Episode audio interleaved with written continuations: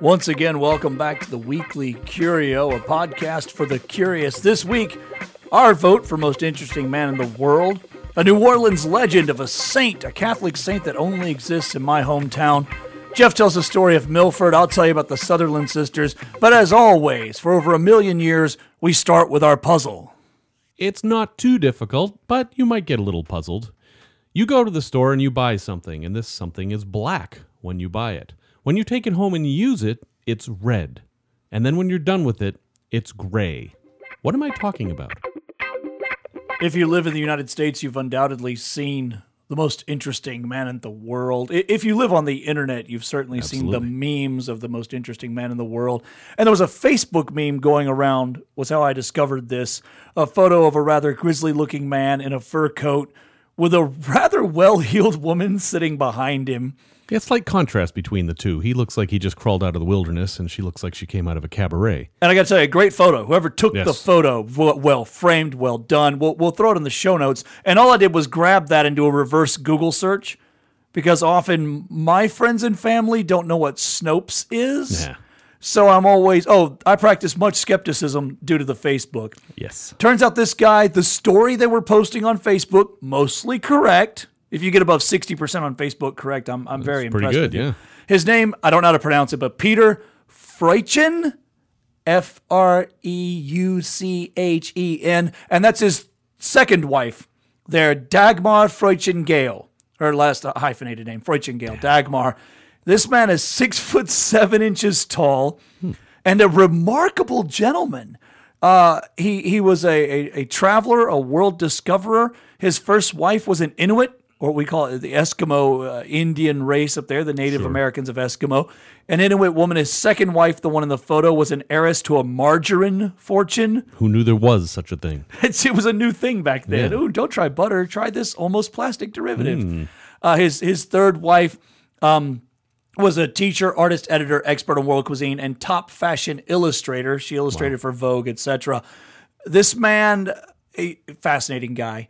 One point, he has to cut himself out of an igloo using a knife of his own feces, frozen. Um, okay. He was living in a cave made of his own breath. so you build an igloo and you breathe inside of it. And you're six foot seven. Let's start there. That's true. It's a big Already, the world's a small place for your, your kind. Now, as you respirate, the walls of the igloo coat and freeze. So as the winter wears on, before you can leave, it gets smaller and smaller and smaller. he described it as barely enough room for two normal sized men to pass shoulder to shoulder first. It gets smaller, smaller, smaller. Eventually, he throws the stove out because he runs out of coal. Oh, and oh, the yeah. coal was the only thing keeping it at bay. Mm-hmm. By the end of it, it's essentially an ice coffin he was staying in to survive. Cuts his way out, goes home. So he was living at the end in a in a coffin made of his own breath. He goes on a uh, and there's a clip of this. He goes on the sixty-four thousand dollar question. Oh, yeah, I remember and that. wins sixty-four thousand dollars Smart man. remarkable, remarkable guy. And I love these. You you see these. He was involved in the Danish resistance against Germany. Imprisoned, sentenced to death by the Nazis, escaped and went to Sweden. Studied to be a doctor. Uh, went on to be friends with Jean Harlow and Mae West. Eh, Just insane. He had a peg leg. He lost his leg to frostbite. These men used to exist. Every explorer you read about that went to the Arctic, especially these Brits, for a while there, the English guy was the toughest son of a gun on the planet. It, it says something that the Nazis sentencing you to death is not the most interesting part of your life. and that and that they even the Nazis can't kill this That's guy. right, yeah. they may take my leg, but as long as I have this blade of frozen feces, they will never take me alive. In in New Orleans, we're raised with the idea that we have a unique saint in uh, Our Lady of Guadalupe Church. Okay. And so the legend goes like this. At least part of this is true.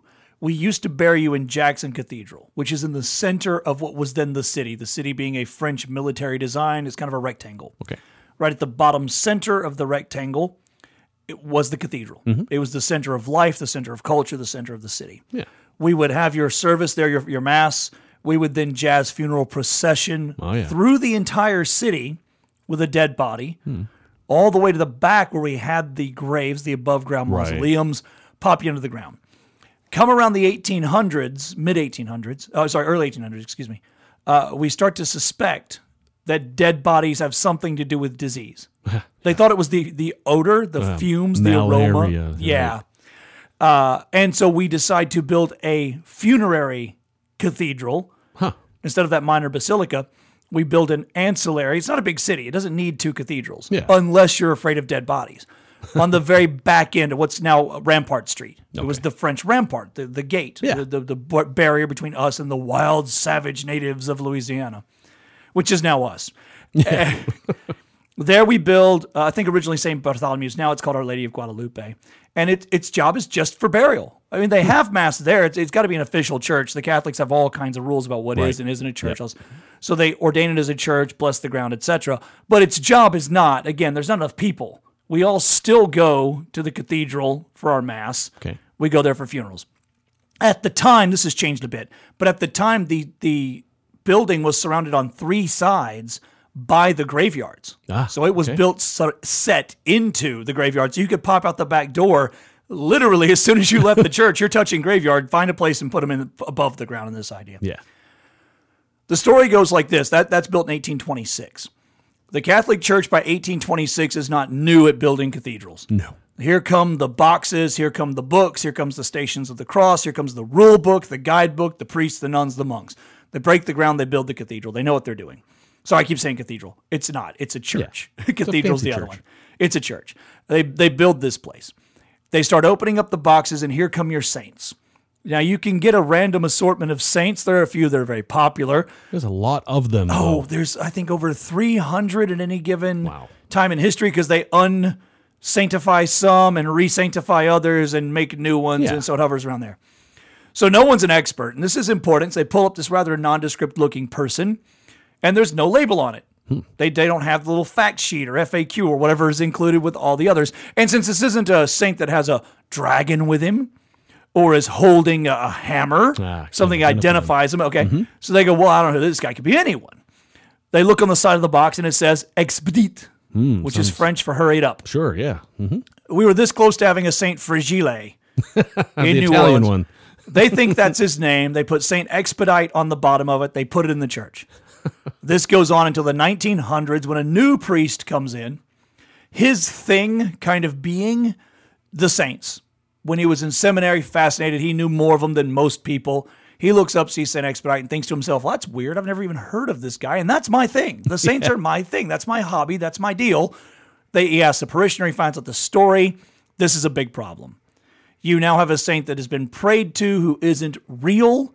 And this puts the Catholic Church into a mm. conundrum. They believe they're Yeah, real. that's right. And they believe they are then speaking to you or for you on behalf. You talk to the saint, the saint talks to Mary, Mary talks to Jesus, Jesus talks to God. Just like your family, they don't speak to each other.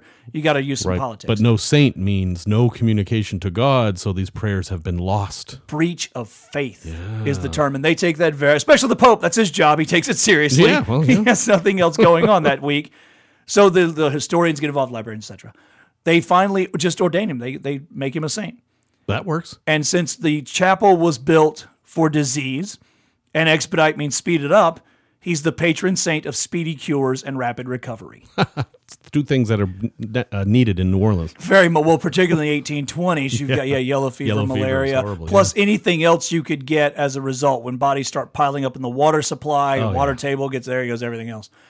This story is not entirely true. this is a legend I grew up with my entire life. That story, very funny story, very interesting story, has a nice button on it, and that's always a sus- suspicious thing. Whenever life has a nice button on it, Yeah. you should check in a little further. As I looked more into Saint Expedite, he is one of these dubious saints, but he goes back way longer. Hmm. He goes back further into Germanic history, so pre 1826, pre clerical error.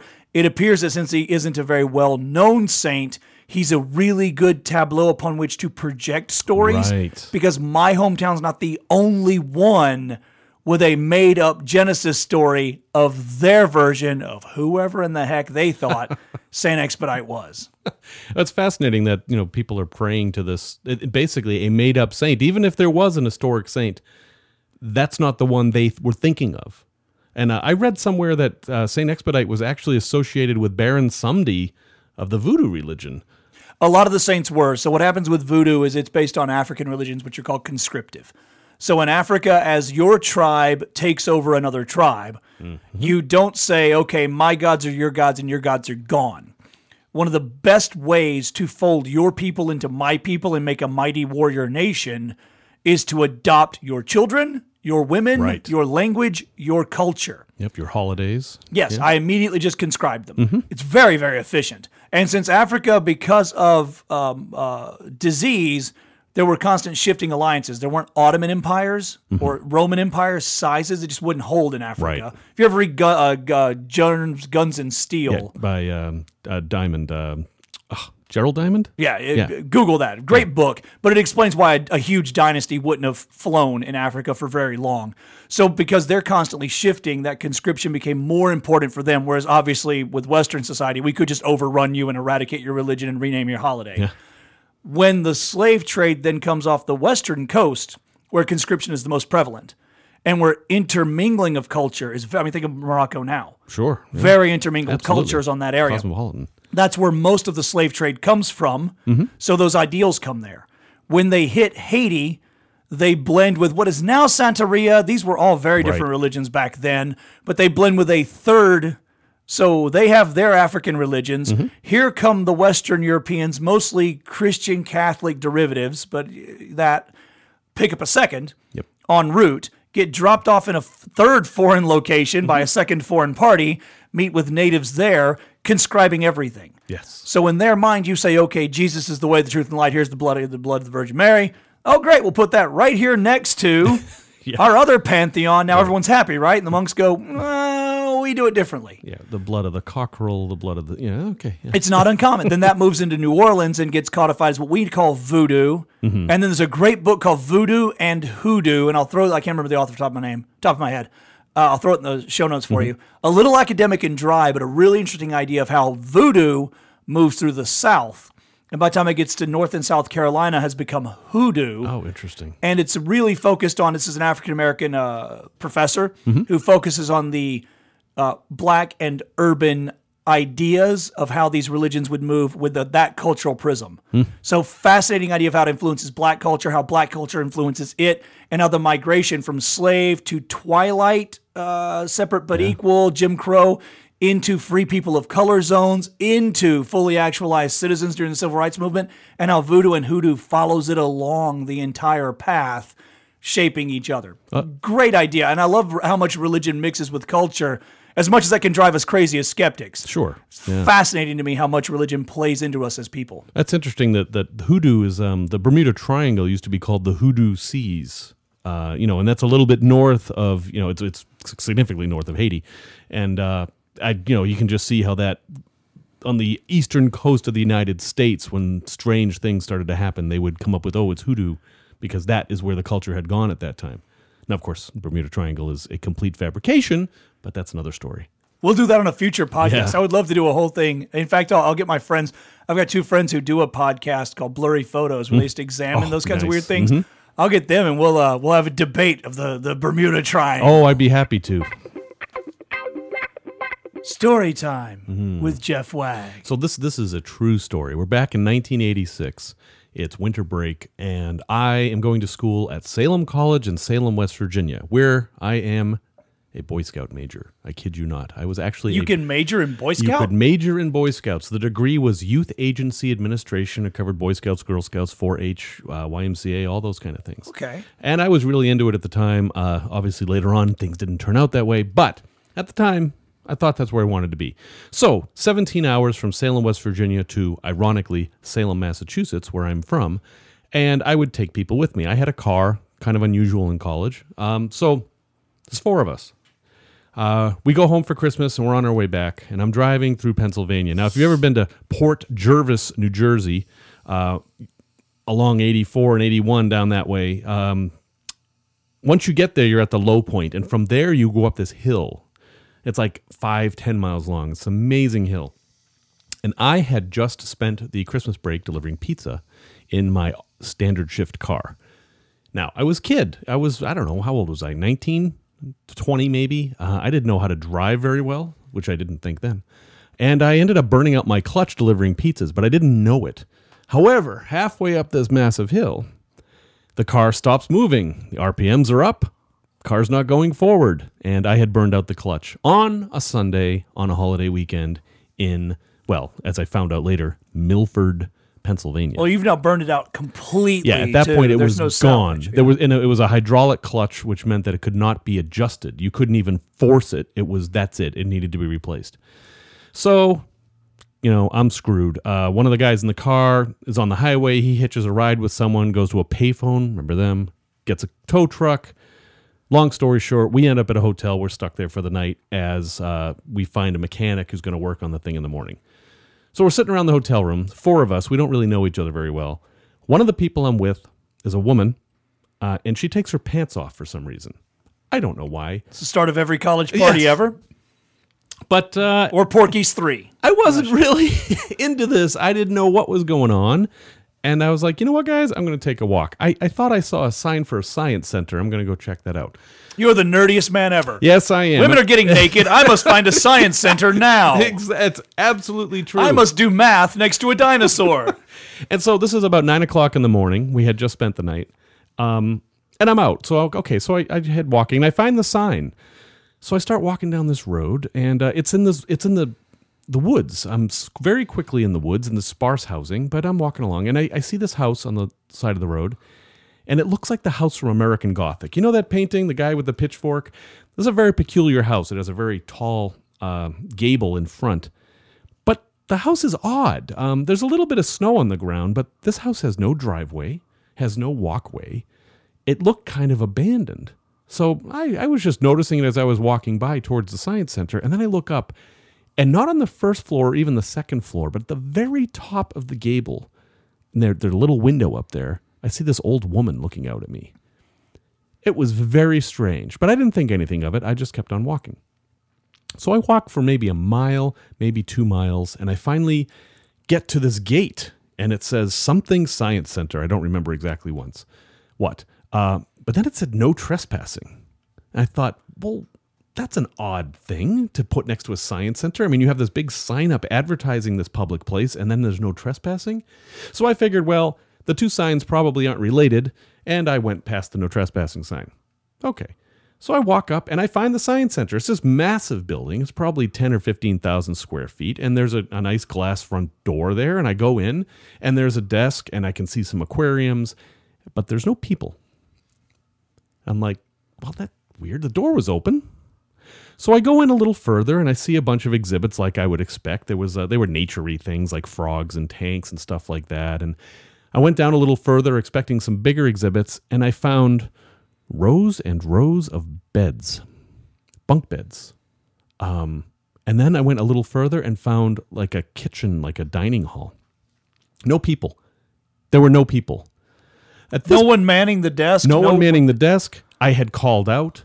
This was a massive building, like a museum with beds in it, and there were no people. I, at that point, decided something. Meanwhile, that girl who was having sex back at the hotel is murdered by a machete wielding masked man. yes, who had just left the science Did you hear any piano music? Did you hear any sort of? it was it was a little bit like that. So I I decided, you know, something's up. I shouldn't be here. So I start leaving. And uh, I go out the door and I'm walking down the walkway, and this car passes me still on kind of the driveway to the science center. And I'm like, oh, okay, I guess that was the guy, but whatever, I'm done. I'm going back to the hotel room now. Uh, and I wave at him, and he slams on his brakes, and the car's all dark windows, can't see inside it, but I see like this cigarette, like this red light. And I just keep walking, but the car just sits there. It just sits there, and I go by it and down the lane. And then when I'm maybe 100 feet from it, it races back up to the science center. Okay, I don't know what's going on. I decide I'm going to go a little faster to get back to the hotel room because uh, I don't know if this guy's going to come after me or what. I literally have no idea what's going on. And then I decide, well, he's in a car. I might as well cut through the woods. So I cut through the woods and I go over a hill and I find I don't know what I find. It is a very, very large basement filled with restaurant equipment, giant stainless steel counters, walk in freezer, all laying on their side. It looked like there had been a restaurant there that had burned down. and this is where all the junk was. But again, nowhere for cars to drive, no parking lot. It's just on the top of this hill. No idea. I, I figure at this point I've entered the twilight zone. I don't know where I am. So, to cut this a little short, I go back to the hotel room, and uh, I forget what time I said I left, but I had walked five miles and had this entire experience in half an hour. Now, I've just told that story, and that is a true story, meaning that I made up nothing. That is exactly how I remember it. There is no lying. It's also impossible. So, last year, I happened to go back. I happened to be in that part of Pennsylvania, and I said, I have to go figure out what I remember was right and what wasn't. So I went back, instantly found the American Gothic House. It is there, that is real. It's now owned by a National Park Service, so it doesn't look anything the same. But it was really the Science Institute. Is does that still exist? And I, I drove. I had a car this time. Drove up the road and found it. It is there. It was a Daystar Center. Uh, it was. It's run by a religious group, a Christian group, and it was a retreat center. But here's the thing.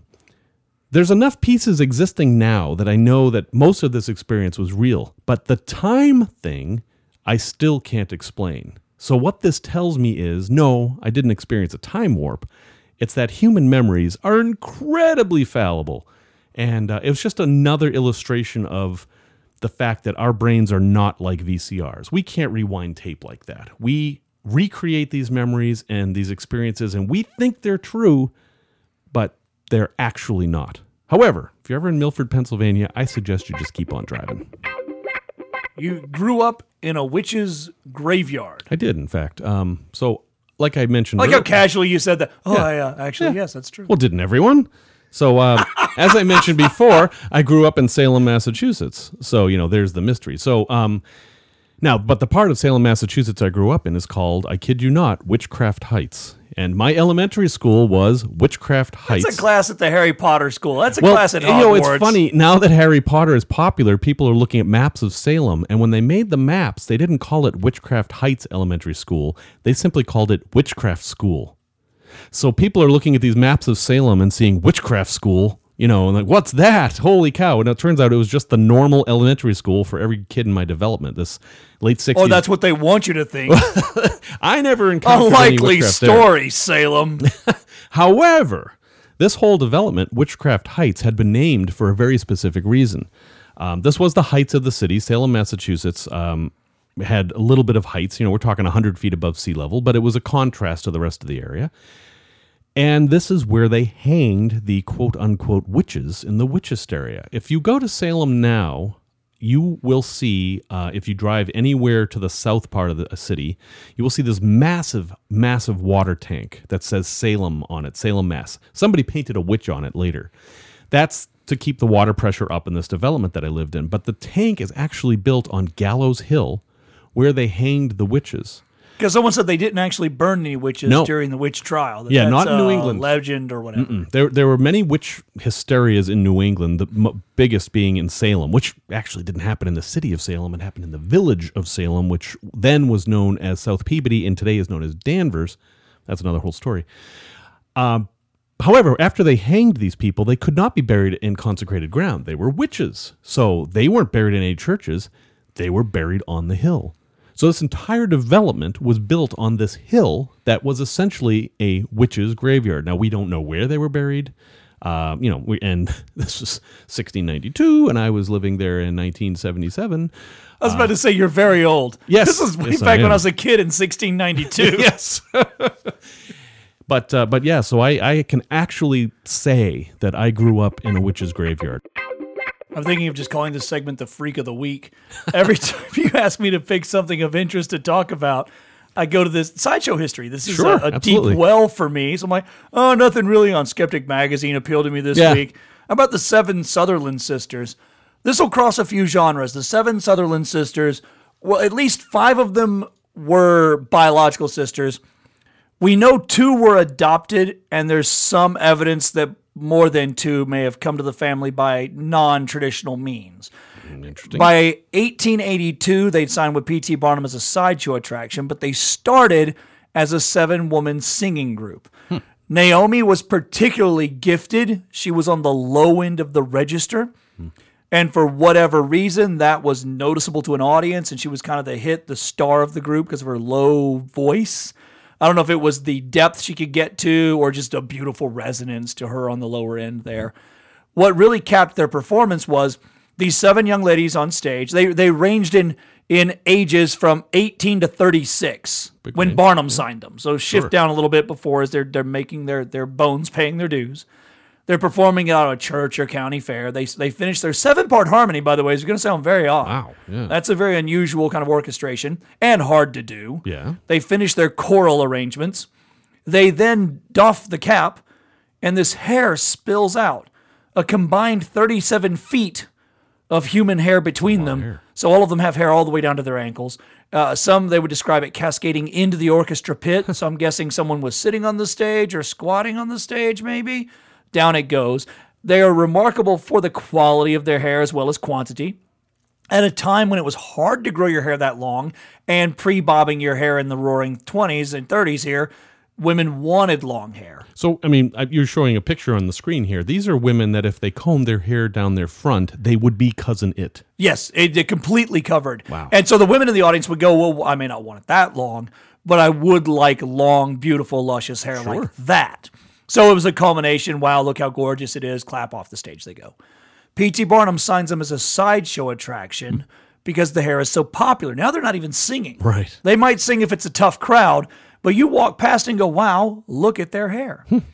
they made their money, big time money, millions of dollars in the 1800s. Millions of dollars a year their, their, their company, let's call it, would gross off of hair care products. The Sutherland Sisters Hair Care Anti Dandruff Control, which had cocaine in it, by the way. Ah, well. Cocaine is great for curing dandruff or making you not care if you have dandruff.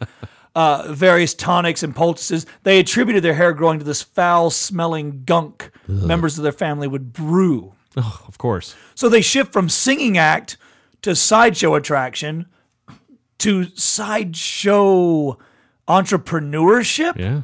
I've worked in the past with people who would sell tchotchkes during a show. It's a common thing to sell a pitch card.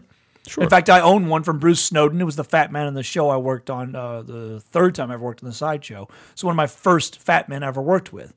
He gave me one, but he'd sell them for a dollar to the to the marks. Yeah. And the people who sold something made an extra 50, 75, 100 bucks a day. That's pretty good. It's not bad, especially when you work five, six, seven days a week Yeah. if you sold, I worked with a guy who did a, uh, a magic show, but his magic show was a snake oil salesman. So he wasn't trying to actually con people. That was the character he would do.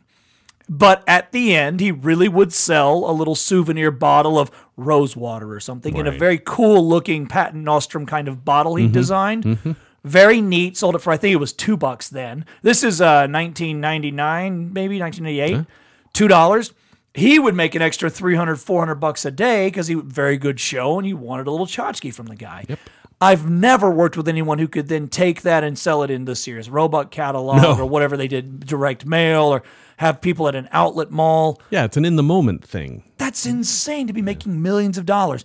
Now, the Sutherland sisters and their father were rather unusual folk, and it seems that money was gasoline on the fire of their insanity.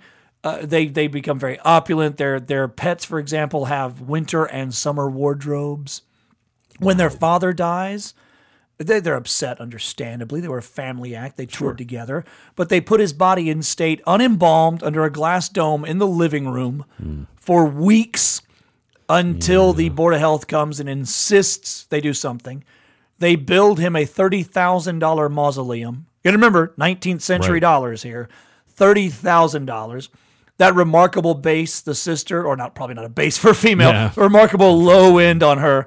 Uh, when she passes away, they spend ten thousand dollars interring her. Now that kind of opulence is fine if you're wealthy. Sure. It's not really an example of their insanity, but they do later wrestle with actual insanity and being committed. Uh, one of the sisters now, her body or ashes are unclaimed. The last two go to Hollywood. There's possibly going to be a movie made about them. It falls through. One of them dies there. To this day, according this is according to YankeeMagazine.com. I'll put the link in show notes. According to that magazine article, still waiting on claimants to come get her ashes because the rest of the family just didn't have any more money. Let's go get her. Humans, it seems, are not the only ones to own slaves. It's true, and in the ant world, slave ownership is big business. All right, maybe not business, but evolution has deemed it an essential part of many ants' lives. There are species of ants, more than one, that cannot survive without enslaving other species of ants. It's kind of an amazing thing. They are specially bred, their soldiers, to go into other ants' nests, steal their brood by the hundreds bring them back to their own nests, and then raise them in an environment with that species' pheromones. Now, ants imprint on pheromones. You've heard the story of baby ducks. The first thing it sees is its mother, you know, mommy, you know. For ants, that's done with pheromones. So the stolen brood gets these pheromones and thinks it's part of this foreign alien colony and then spends its entire life serving that colony. And the slave owning ants have gotten so used to this that they actually can't take care of themselves. They have no ability to forage for food, for example. They just send out the slaves. That's what they do. They go get the food. It's kind of an amazing thing. And most of the the enslaved colonies, um, the adults are left alone. Not always. There are some species of slave owning ants that will take adults, but they don't fight. When the slave owning ants come on a raid, most of the host species will just run away. There are some species that will fight back, and then you get a whole bunch of dead ants on both sides. But so this sounds very exotic, and you know, wow, this must be happening in the rainforest of South America or in Africa, and it probably is. But I happen to know for a fact that it's happening in Illinois right now. Well, probably not today when it's negative 10. I think the ants are probably sleeping. But this is an American phenomenon. This, these ants live in America. And uh, I learned all about this from uh, a guy by the name of Alex Wild. If you Google, Google Alex Wild photography, he takes the most amazing insect photography. And uh, you have probably seen his work. If you've seen anything recently about bees or ants, he probably took the photo. So in your backyard right now, you might have species of ants playing out this timeless drama of slaves and masters and they're evolved for it. I, I, I love that that they get so specialized yeah. in their evolution that they now no longer have anything other than soldier, capture ants, right. and a queen. That's exactly right. They, and they've invested in that they, model. They are stuck in that model, and if their host species, uh, if they're, um, you know, if the if the enslaved species somehow dies out for what whatever reason or evolves to fight back effectively, they're done. They cannot. They literally cannot survive on their own. If you if you take the a colony and like put it in an ant farm, they'll just die. They you can give them food, but they really won't understand the process of bringing the food back. It's that's just not what they do. So. Evolution, the beauty and viciousness of nature. Nature red in tooth and claw. You know, uh, fortunately, we people can learn and behave differently, but for the ants, I think that's the way it's always going to be. We hope you learned something. That's this week's Weekly Curio podcast. My name's Thom Britton. You can find out more about me and my bizarre blend of freak show and science exhibit, demonstration, live performance. All of that. All of that at freakshowtell.com. And I'm Jeff Wagg, curator of the College of Curiosity. And if you're curious enough, I think Google will help you find us. We've got identical show notes at either website. Uh, yes. You can find it. And honestly, about half the stuff you can just type into your cell phone while you're listening to the it podcast yourself. Until next week, we leave you finally with the answer to this week's puzzle. Okay, what is it that you buy that is black when you purchase it, red when you use it, and gray when you throw it away? And in this wintertime, this may not come to mind, but in the summer at Shorewood, the answer is charcoal. Okay, ah. nice. I would not. I was look. I was trying to solve it with like a nun in a newspaper. Yeah, no, not like a joke. Frog in a blender. I got nothing. I don't know. Thanks so much for listening. Have a very curious week, you guys. See you next time.